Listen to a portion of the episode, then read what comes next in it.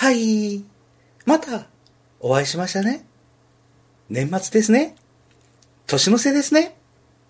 もうじき、2022年ですね。というわけで、皆さんお待ちかね、デラデミアワード、今年も、この放送で締めくくりたいと思います。後でまた、お会いしましょうね。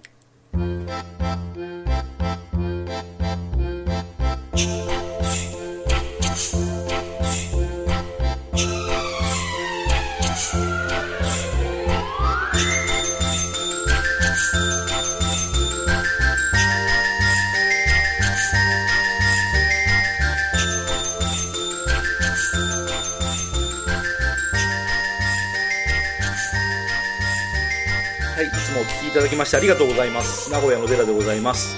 えーこんばんは、小木正弘です。今年は結構頑張って配信したんじゃないでしょうか。はい。あの、目標としております、1000回放送までやって、きっぱりやめますんで、えあの、どうぞ、そのつもりでいてください。えこの番組はどこでも宣伝をしておりません。えー最近はないですけど、よくよその番組様にお呼んでいただ、え お呼んでじゃないね、呼んでいただきまして、えーなんか告知してくださいと言われた時も、特に言っておりませんので、まああの、いいや、誰も聞いてなくていいです。俺が勝手に好きな時やってますんで、えーお付き合いいただける方はどうぞお付き合いください。えーじゃあ、今年の2021年の僕が見た映画の中で、特に新作の中だけで、アワードを紹介していきましょうかね。今年はね、全部で70本映画館で映画を見ました。うん延べ70本ね。2回見た映画ももちろんありますので、えー70本。そのうちのどうだったっけ？28本だ。28本だけ新作。あとは旧作のリバイバル。うんあのコロナで新作が上映できませんというのは非常に不幸なことではあるんですけど、まあ、これ去年も言いましたね。あの古い映画を上映してくれるので、えーなんか僕は生まれる前の映画とかね見逃した映画とかねこんなに素敵な作品があるんだなというのを改めて発見できましたんで何があんでもコロナはね映画業界に悪いことではないと思ってます。はいでは紹介しますね。えっとまずいつもの通り最初のアワードは助演女優賞からいきましょう。今年見ました僕の、えー一番助演女優良かったのは誰でしょうか？えーっとですねこれは候補はいろいろあったんですけど、素晴らしき世界から行きましょうかね。えー山田真帆さん。えーちょい役で出てきます。山田真帆さんはね、僕、なんだったっけ、骨の髄位まで人の不幸をしゃぶり尽くそうになるとか、なんか変な名前の映画を東京まで見に行って、そう、そのためだけに東京行って、新幹線でね、うん、一泊して帰ってくるってことをやって、この不思議な存在感のある女優さんは素敵だなと思って、その時からファンで。で、素晴らしき世界はとても評判がいいので僕見に行って、そんなに僕は好きじゃない。オチもそんなに好きじゃない。けど、ちょい役で出てくる山田真帆さんがとても存在感があったので、なんて好きな女優さんなんだろうと、うん、思いましたので、僕の好み100%で助演女優賞、さ 助演女優賞差し上げます。じゃあ続きまして、えっと、今度は、あ、危ない。ちょっと失礼。よいしょじゃあ続きましてはね、えー助演俳優賞、助演男優賞と言いますか、助演だ、えー俳優賞と言いましょうかね。元彼と墜落だけは絶対に避けたい件の、えー主演と言ってもいいんでしょうか？ウィキペディアには一番最初に名前書いてあるけど、主演僕、あの女優さんの方を、あの、アリソン・ウィリアムズさんだと思うので、あの、僕はあえて助演の方に入れますね。アレクサンダー・ドレイモンさん？ドレイマンさん？うん、この方に入れましょう。と、この元彼と墜落だけは絶対に避けたい件っていうのは、あの、英語の名前が、ホライゾンライン。えー水平線でしょうね。えースウェーデン映画なんだ。変な名前の放題で、すごく、なんて日本ってダメなんでしょう。なんて日本の配給会社はこんな名前つけるんでしょうって話題になって、僕も確かにどうなんだろうなと 思っては思ったんですけど、予告を見ると、なんか、その色眼鏡を使わずに、通さずに見ると、面白そうな予告なんですよ。なので、ちょっと、変な先入観なしで見に行ったらめちゃめちゃ面白かったですね、この映画ね。うん、前半の、ちょっと気まずいあの感じ、男女の気まずいあの感じ、えー、あと後半のサバイバル、非常にいい。あの、前半短編映画、後半短編映画ってそんな感じで、僕はすごく、すごく持ってかれたこの映画はね、うん、オチも非常にいいし、なんというか、やっぱ放題で 損してるんじゃないかなと。えー、まあ、まあいいや。あの、別に配給会社様に悪口は言いませんが、えー、重ねて申し上げますと、別に普通にホライゾンラインで公開してもよかったのになと内心思ってますけど、別にいいです。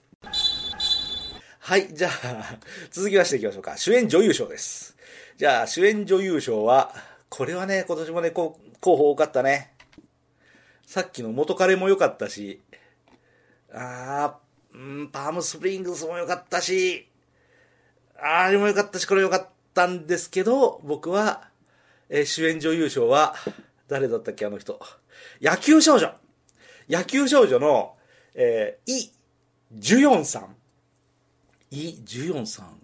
この人何歳なんだろう高校生の役をやってましたね。韓国映画はね、あ、1992年に生まれておられますね。この韓国、あ、29歳だってすげえ。へ え。ああ、ちょっと待って。えっとね、ビール飲む。ごめんね。ちょっと待って。ビール飲むね。よし。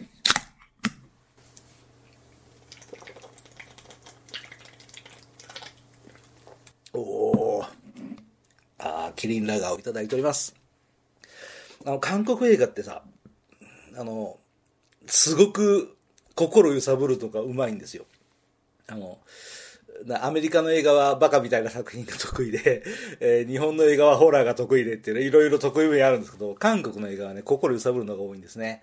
で、この野球少女は、ベスト候補なんですよね、今年のね。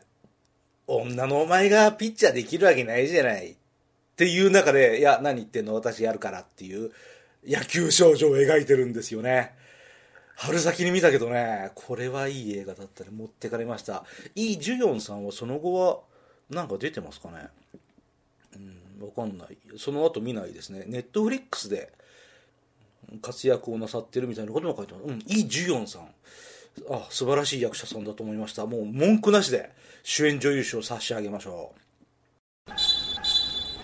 じゃあ続きまして、主演俳優賞ですね。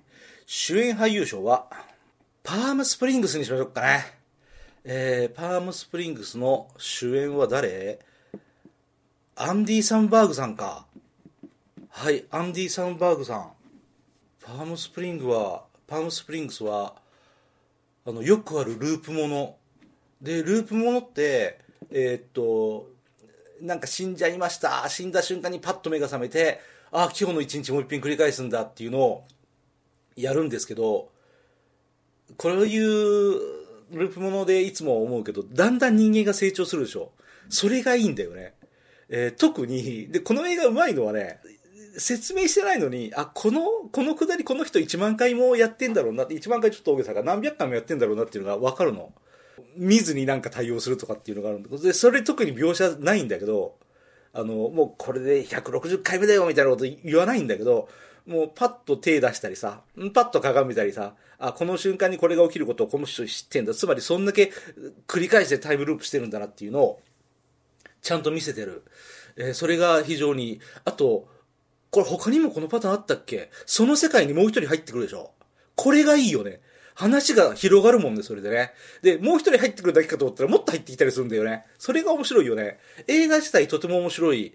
えー、女優さんも非常に能天気でいい。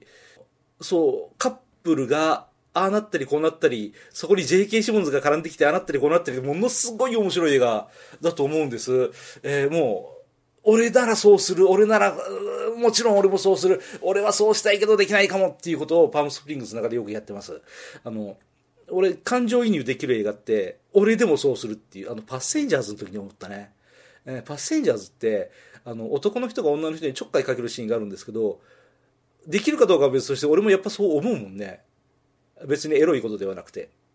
エロいか。まあいいや。はい。うん。まあとにかくパームスプリングスの アンディ・サンバーグさん。はい。主演、男優賞、主演俳優賞と言いましょうかね。はい。差し上げましょう。あ、本当はね、あの、時点でアナザーラウンド、3つ、誰だったっけ？名前が出てこない。3つ負ける線だったっけ？誰だったっけ？あ、3つじゃない、マッツ。マッツ・ミケルセンだったね。マッツ・ミケルセンも候補に上がってました。アナザーラウンドいい映画だね、あれね。えー、続きまして、えっと、最優秀美術賞。言葉が、ちょっとビール飲も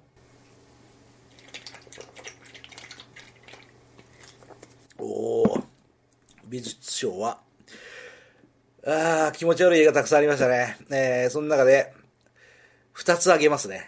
えー、あの、候補、ノミネートはね、ビバリウムとジャンクヘッド。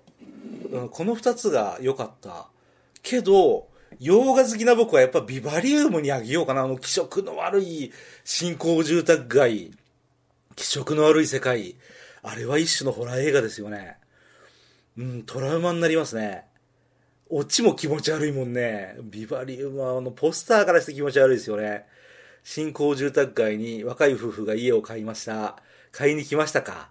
えー、そっか出られなくなりました。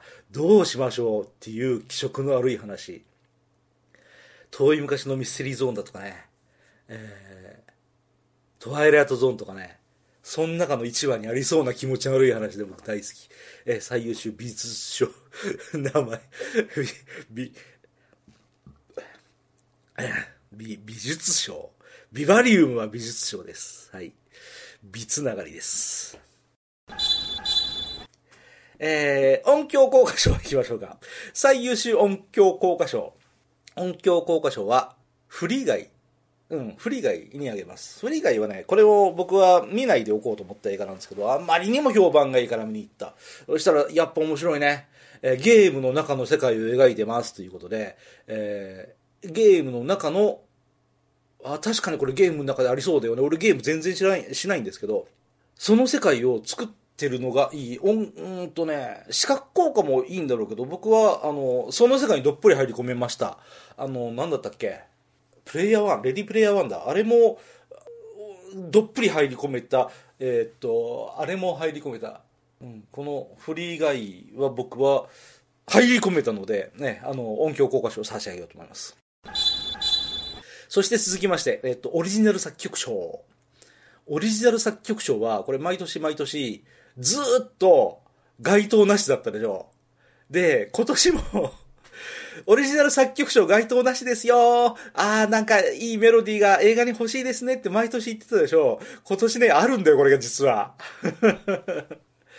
オリジナル作曲賞がね、あるんですよ、本当に。嘘みたいな話ですけど、あります。えっと、オリジナル作曲賞は、まさかまさかのアニメです。名探偵コナン、ヒーローの弾丸。え、あの、大野裕二さんに差し上げます。そう、あの、オリジナル作曲賞を選ぶ僕の基準が明確にありまして、えー、例えば、バットマンのテーマはあなた口ずさめますスーパーマンのテーマ口ずさめます口ずさめるでしょうスーパーマンだったらジョブ・ウィリアムスなんですよね。えー、バットマン最近は口ずさめないけど、あの、ティム・バートン版ってちゃんとメロディーがあったでしょヒロイックな、シンボリックな。あれ。そう、今から20年ぐらい前の映画って、あの映画はこのメロディーだよねっていうのがあって当然だったんですよね。で、今の映画は、これ毎年愚痴るけど、それがないんですよ。あの映画はこのメロディーですよねっていうのが、全くと言っていいほどないんですよね。実際にはあるんですけど、ほとんどフューチャーされない。表に出てこない。なので、僕はオリジナル作曲賞毎年毎年ない。このまま未来英語、俺が生きてる限り、受賞作ないんだろうなと思ってたけど、名探偵コナンのテーマ曲、口ずさんでくださいって言われると口ずさめるでしょそうです。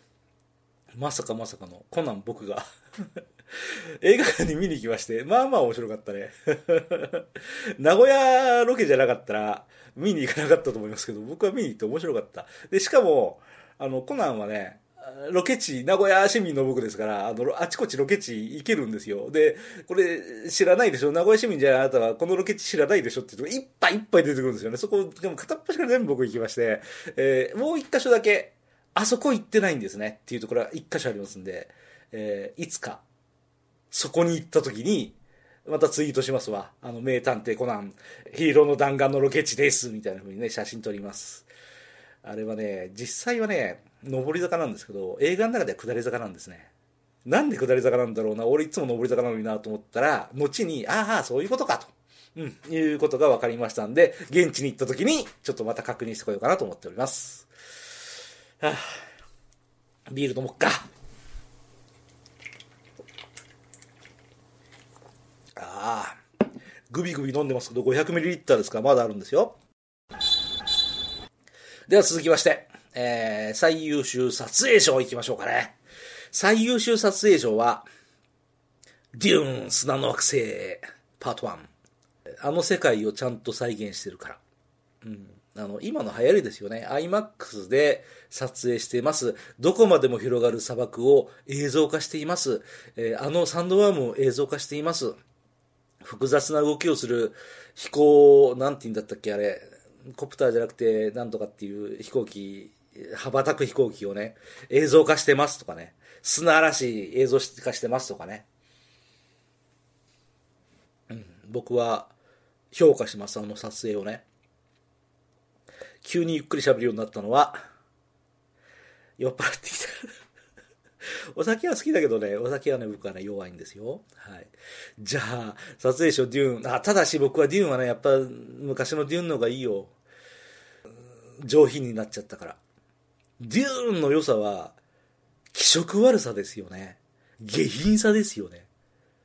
それに、抗う美少年キャラですよね。あれ全部美少年になっちゃったでしょあの、パート2以降出てくるのかもしれないけど、デューンの魅力の一つがなくなっちゃってるんですよね。あと、ツイッターで散々書きましたけど、あの、バリア、何あのバリアとか、そう、撮影賞やっぱり取り消してもいいんじゃねえかっていうぐらい今なんか急に文句が出てくるね。うん、でも、デューン、あ、いいんじゃないですか。あの、2回目見に行くぞと思ってて、仕事が忙しかったから見に行きませんでした。うん。でも、まあ、デューン僕大好きです。SF 映画大好きです。はい。では続きまして、えー、最優秀脚本賞。最優秀脚本賞は、えー、野球少女に差し上げます。そう、2冠を達成しております。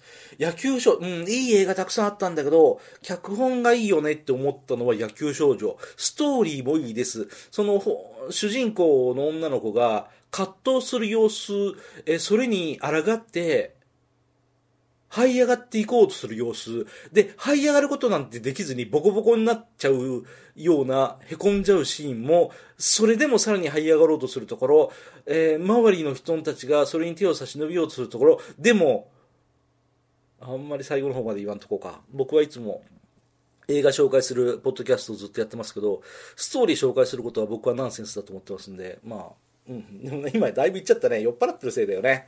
えー、脚本賞、野球賞、これはいい映画だったよ。うん。うん、大好き。うん、脚本賞2冠ですね、この映画はね。はい、じゃあ続きまして、えっ、と、最優秀監督賞。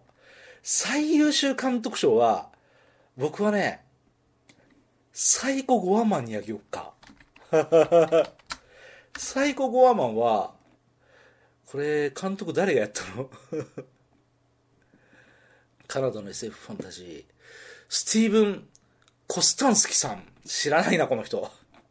えー、これはね、バカみたいな映画です。あの、むちゃむちゃな映画です。で、この映画をちゃんと撮影して、ちゃんと形にしたというのは素晴らしいことだと思うんですよ。あの、子供向けの日曜日の朝にやってる特撮映画、特撮番組みたいな一歩間違えたらそういうものだとは思うんですけどこれをねここまで高い次元で作ったかと。僕は驚きました。ああ酔っ払ってきましたね。あの主役のえっと、ジョセハンナさんっていう女の子が非常に良かった。えただまだちょっといい演技だなとは思わなかったから、主演女優賞は差し上げなかった。えー、周りを固めるえっと、役者さんもなんか、そんな、おこの人うめえなとか思わなかった。けど、この映画をちゃんと形でできたのはすごいと思ったね。えー、サイコゴアマンもそうだね。あの、結局見ないつもりだったけど、面白いですよという評判があまりにもあったので見に行った。うん。そしたら僕は、なんというか、この自由な世界、なんというかこのめちゃめちゃな世界、毒もあって、若干強引だし、あの、投げっぱなしのネタは回収しないまま映画が終わるのも最高にやられた感がしますんで、えー、僕はこの最高5アマン、うん、最優秀監督賞を差し上げます。では、えー、最後に最優秀作品賞を紹介しますが、その前に恒例のラジー賞行きましょうか。ラジー賞行きましょうか。えー、今年見た映画の中で、えー、一番ダメだった映画。うん。ダメだった映画はね、僕は ああ、言いたくないな 言いたくないけど、僕が今年ラジー賞はね、直前まで鳩の撃退法だと思ってました。鳩の撃退法はね、ダメだよね。うん。あれ、富山ロケじゃなかったら見に行かなかった。うんで、富山ロケじゃなかったら見に行かないぞという判断をした俺は正しかった。うん、見に行って僕は面白くないと思った。うん、ださすがはあゆみさんは本当に綺麗だったけどね。ではなく、大逆転でラジー賞をかすらったのは、ある用務員です。ある用務員は、僕は全然ダメだった。これも、ネットで評判が良かったんだよね。うん。で、ああ、本当ですか？と思って、ちょっと違う映画、魔界転生だったっけ？魔界転生を見に行く直前の上映会が、このある用務員だったんですよ。じゃあついでに見ようということで、見に行って、映画が始まった時に、あれ？俺の思ってた映画と違うなと、は最初に思いました。で、これ映画終わった後に気がついたんだけど、僕、あれと間違えてるんだよね。ある殺し屋と間違えてるんだよ。ある殺し屋と間違えて、ある用務員を見に行った。この時点で俺すげえ頭にくるね。騙された俺が悪いんですけど、あと、ある用務員はね、ツイッターにも散々書きましたけど、あの、用務員が用務員をしてる姿が目に浮かばない。この映画はこの部分を切り取ってるんだけど、この切り取られた部分以外でも普段虐げられたパッとしない用務員なんだろうなっていうのが全く見えない。あとそのくせなんかすげえ拳銃ぶっ放すでしょみんな。中途半端にかっこよく。え中途半端にかっこよくってとか僕悪口言ってます。えー、なんでそんな拳銃ぶっ放すんですかあなたたち。そんな殺して大丈夫なんですかだってリアリティがないじゃない。俺でもそうしますよとか、えその後どうなるんだろう例えばあの大怪獣の後始末とかっていう映画今度やるんでしょえー、横たわってる死体の会場を後始末する人たちの活躍。そういうのってリアリティがあると僕思うんですよ。えー、見に行かないと思いますけどね。で、このある用務員って映画の中でかっこよくやってるだけで、なんか存在感がない。本当に子供の頃から地獄のトレーニングを受けてきたように見えない。うん。僕は、うん、見に来て損したなと思いました。ベイビー・ワルキューレの監督さんだそうです。そしてベイビー・ワルキューレもものすごく絶賛されてますが、僕は見に行かないつもりです。えー、可愛い系の女の子が拳銃ぶっ放して格闘をやって、それだけじゃないですか？うん。これは僕の食わず嫌いかもしれません。ただし、ある用務員で凝りましたので、僕は見に行かないです。はい、では、最優秀作品賞を申し上げます。今年のベストオブザベスト最優秀作品賞は、ザカザカザカザカザカザカザカザカザカザカザカザカザカザカザカザカザカザカダン東人街探偵東京ミッションです。ビール飲みます。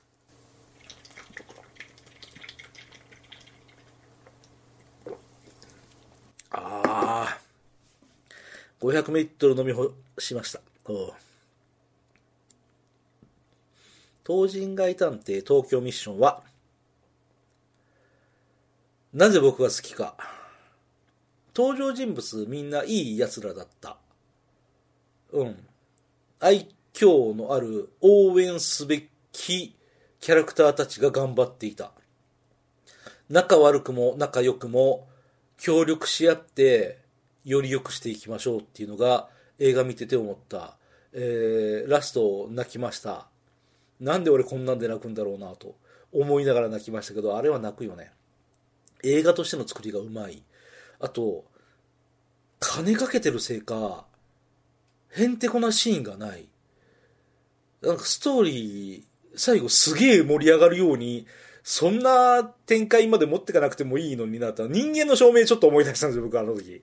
え そん、そんなね、あの人物相関図もどうかなと僕は思うんですけど、僕はこれはやられたね。感動したね。2回見に行ったね。で、この間東京行った時、ロケ地行ったね。で、今年年末東京もう一遍行きますけど、もう一遍ロケ地行きまくるでしょうね。うん。あの、あまりにも評判が良かったからでしょうか、前作のニューヨークミッションも後に公開されました。東人街探偵東京ミッションは、うん、僕はもうとにかくやられました。非常にいい映画だった。願わくは、一作目のタイを舞台にした作品も上映してほしい。僕のいけず、いけずじゃない、僕のダメなところで、うー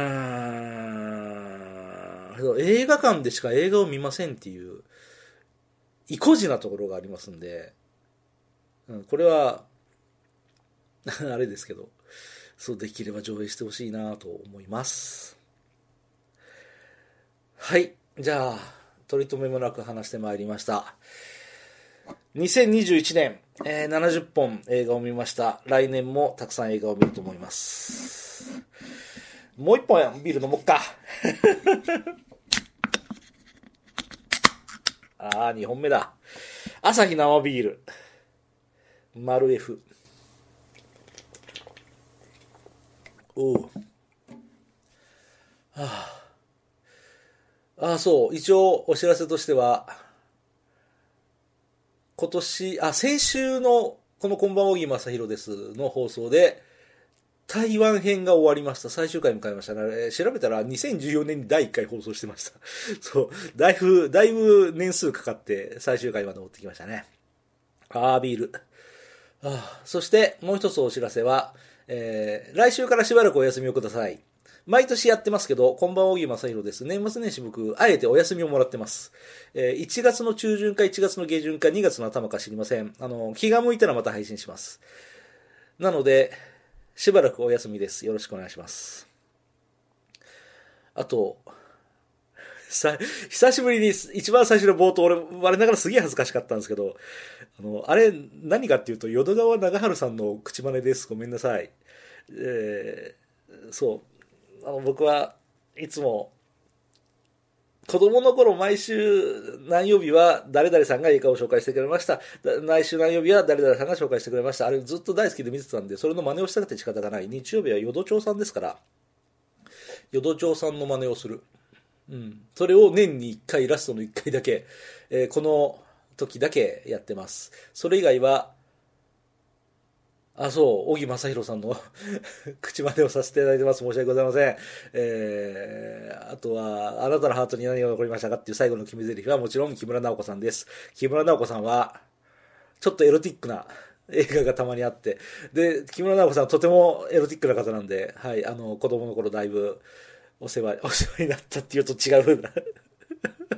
違う変なことはしてませんけど、え僕の大好きな方です。で、たまにゲストが来るとね、あの水野晴郎さんの真似をさせていただいてますけど、あの、このキャラ、このキャラ、このスタイルで配信は僕は続きます。最初に見ましたけど、1000回までやってきっぱりやめます。今、多分2010何年？